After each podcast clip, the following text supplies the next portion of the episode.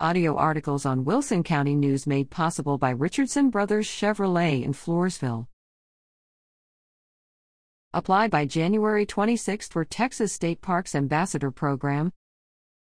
The Texas Parks and Wildlife Department, TPWD, is proud to announce that the Texas State Parks Ambassador Program will relaunch in early 2022 and will accept ambassadors' applications for Central and West Texas state parks through January 26. Texas State Parks ambassadors are a diverse group of conservation minded young adult volunteers who are paired with a Texas state park to help foster a new generation of outdoor stewards.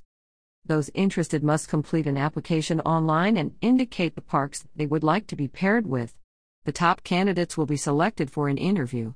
Finalists will be required to attend a five day ambassador leadership training before beginning their six month ambassadorship. During that time, ambassadors will complete 40 hours of hands on service, community outreach, and social media projects for their parks. The six month term for new ambassadors will be April 1st through October 1st.